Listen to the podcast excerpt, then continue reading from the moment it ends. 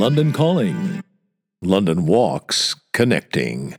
London Walks here with your daily London fix.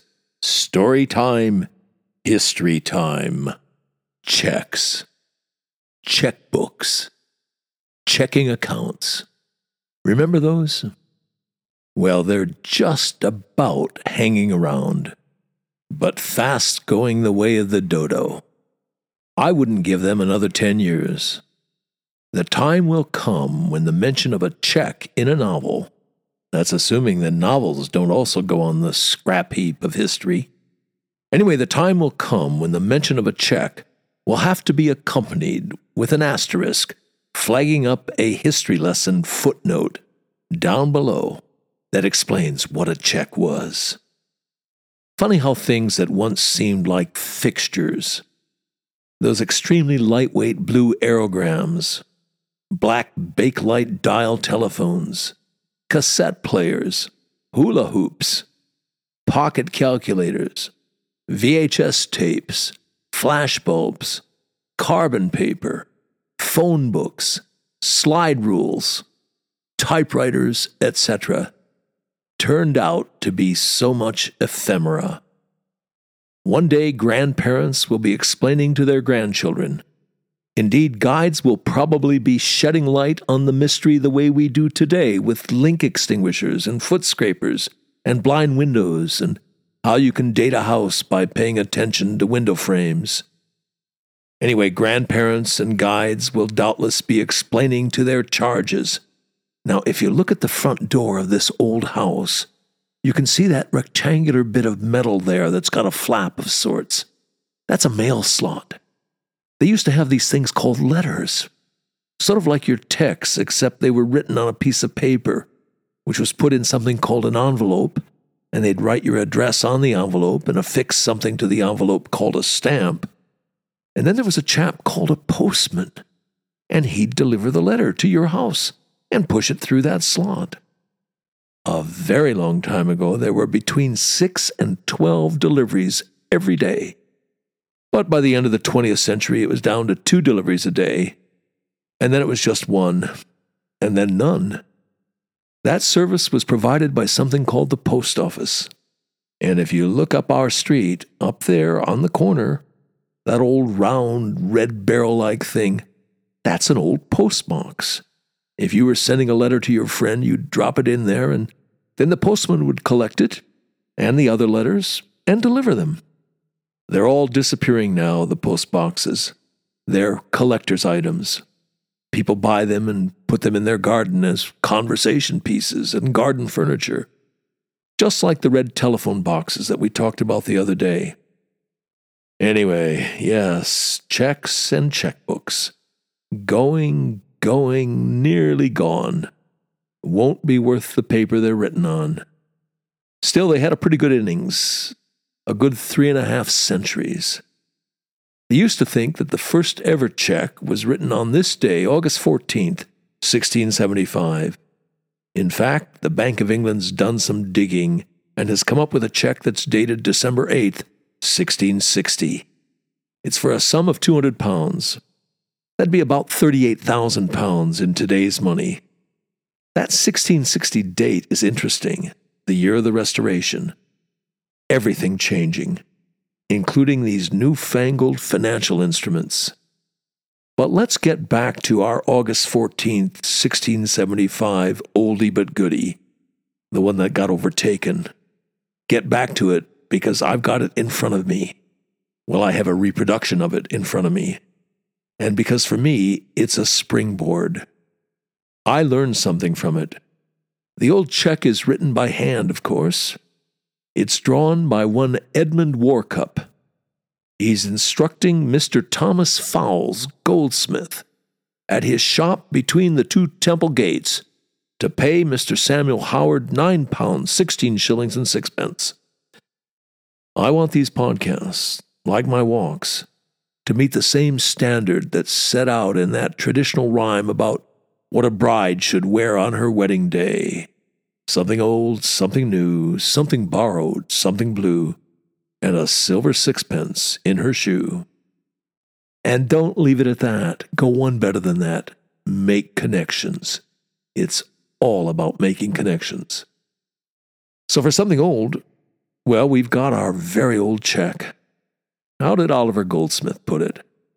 I love everything that's old old friends, old times, old manners, old books, old wine.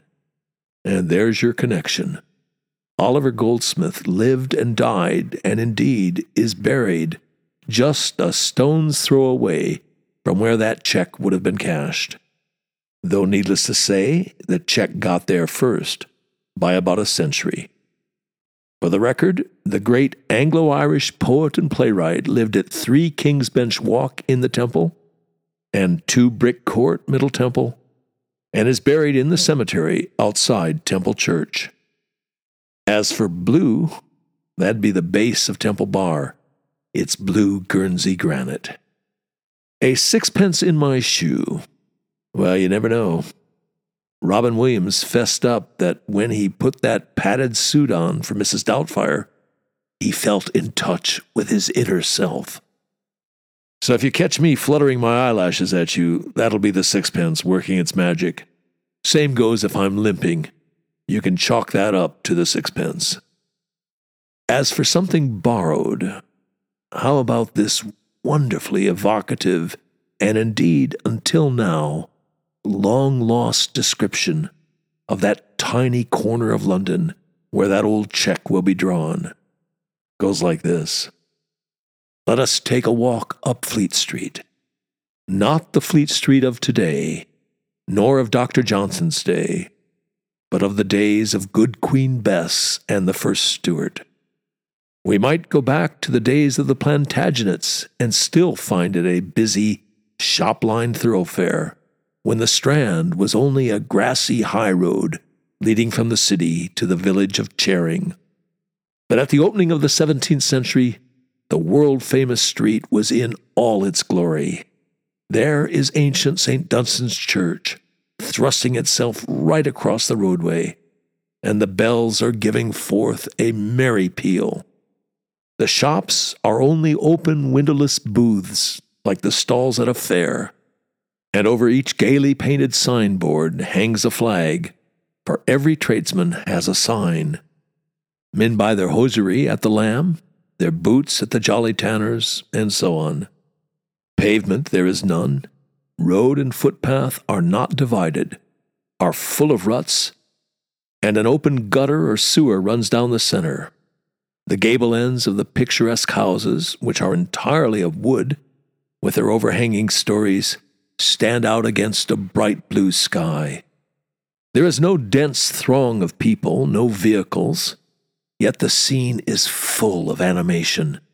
Splendidly dressed cavaliers are riding to and fro between the city and Whitehall, and every variety of costume is to be seen among the pedestrians. Here comes an Alsatian of Whitefriars, whom we have met at St. Paul's, his ragged cloak fluttering in the breeze as he clanks along, fiercely twirling the ends of his mustache and glaring at every peaceful citizen. Here are a party of Mercutios and Gratianos, just come out of the Blackfriars Theatre, and on their way to the Devil Tavern, where they will meet Ben Jonson and Will Shakespeare and Dick Burbage. In contrast to these splendid butterflies is the sober Cit, in sad colored suit, with perhaps a pretty daughter in prim gray, and with a neat little ruff encircling her throat, who demurely gazes from under her lowered eyelids at Mercutio or Gratiano as he passes. Now and again, the black shadow of an evil visaged Puritan falls like a blighting cloud upon the sunshine. It's my secret weapon, that old Victorian book. I guard its identity the way Coca Cola guards its recipe. I knew it was for me when I read its title page epigraph. Truly, the universe is full of ghosts, not sheeted churchyard specters, but the inextinguishable elements of individual life, which, having once been, can never die, though they blend and change and change and change again forever. And finally, something new. And this is really the important part for me personally. I want to learn something from every podcast, and indeed, whenever possible, from every walk. So this time, it was that address where the check could be cashed. Thomas Fowles Goldsmith, at his shop between the two temple gates. The two temple gates? That threw me. I'd never heard that before. Temple Bar, yes, and the temple, of course. But the two temple gates? What in the world was that? And then it dawned on me. There are four ways into the temple from the north side, the Fleet Street side. The two middle entrances are right there, hard by Temple Bar. The westernmost of the two of them leads into Middle Temple Lane. The easternmost gives onto a pathway that runs down to Temple Church. And yes, there are a couple of shops between them. So, snap! When Thomas Fowles Goldsmith was there, accepting and honoring those newfangled contrivances, checks, 350 years ago, both those entrances would have been gated. It was a way of getting your bearings, maybe making an assignation in Restoration London. Meet you between the two temple gates. Didn't know that before. Glad to know it. Something new for me. Mission accomplished. Okay, a Today in London recommendation. We're on Fleet Street, so it's a no brainer, really. Betake yourself to the crypt of St. Bride's, known as the Museum of Fleet Street. You've been listening to the Today in London History podcast, emanating from www.walks.com,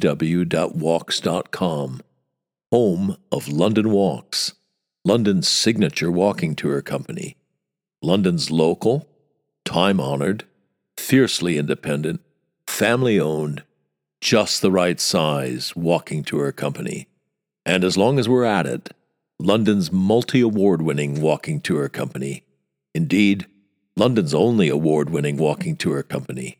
And here's the secret London Walks is essentially run as a guides cooperative. That's the key to everything. It's the reason we're able to attract and keep the best guides in London. You can get schlubbers to do this for 20 pounds a walk but you cannot get world class guides, let alone accomplished professionals. It's not rocket science. You get what you pay for. And just as surely, you also get what you don't pay for. Back in 1968, when we got started, we quickly came to a fork in the road. We had to answer a searching question Do we want to make the most money, or do we want to be the best walking tour company in the world? You want to make the most money, you go the schlubbers route. You want to be the best walking tour company in the world, you do whatever you have to do to attract and keep the best guides in London. You want them guiding for you, not for somebody else. Bears repeating, the way we're structured, a guides cooperative, is the key to the whole thing. It's the reason for all those awards. It's the reason people who know go with London Walks. It's the reason we've got a big following, a lively, loyal, discerning following. Quality attracts quality.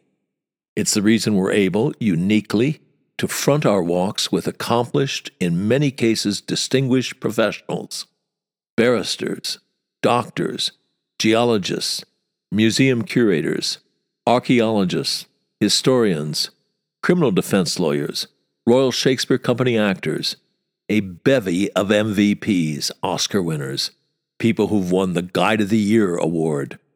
Well, you get the idea.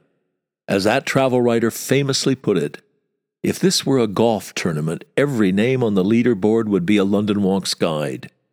And as we put it, London Walks guides make the new familiar and the familiar new. And on that agreeable note, come then, let us go forward together on some great London walks. See you tomorrow.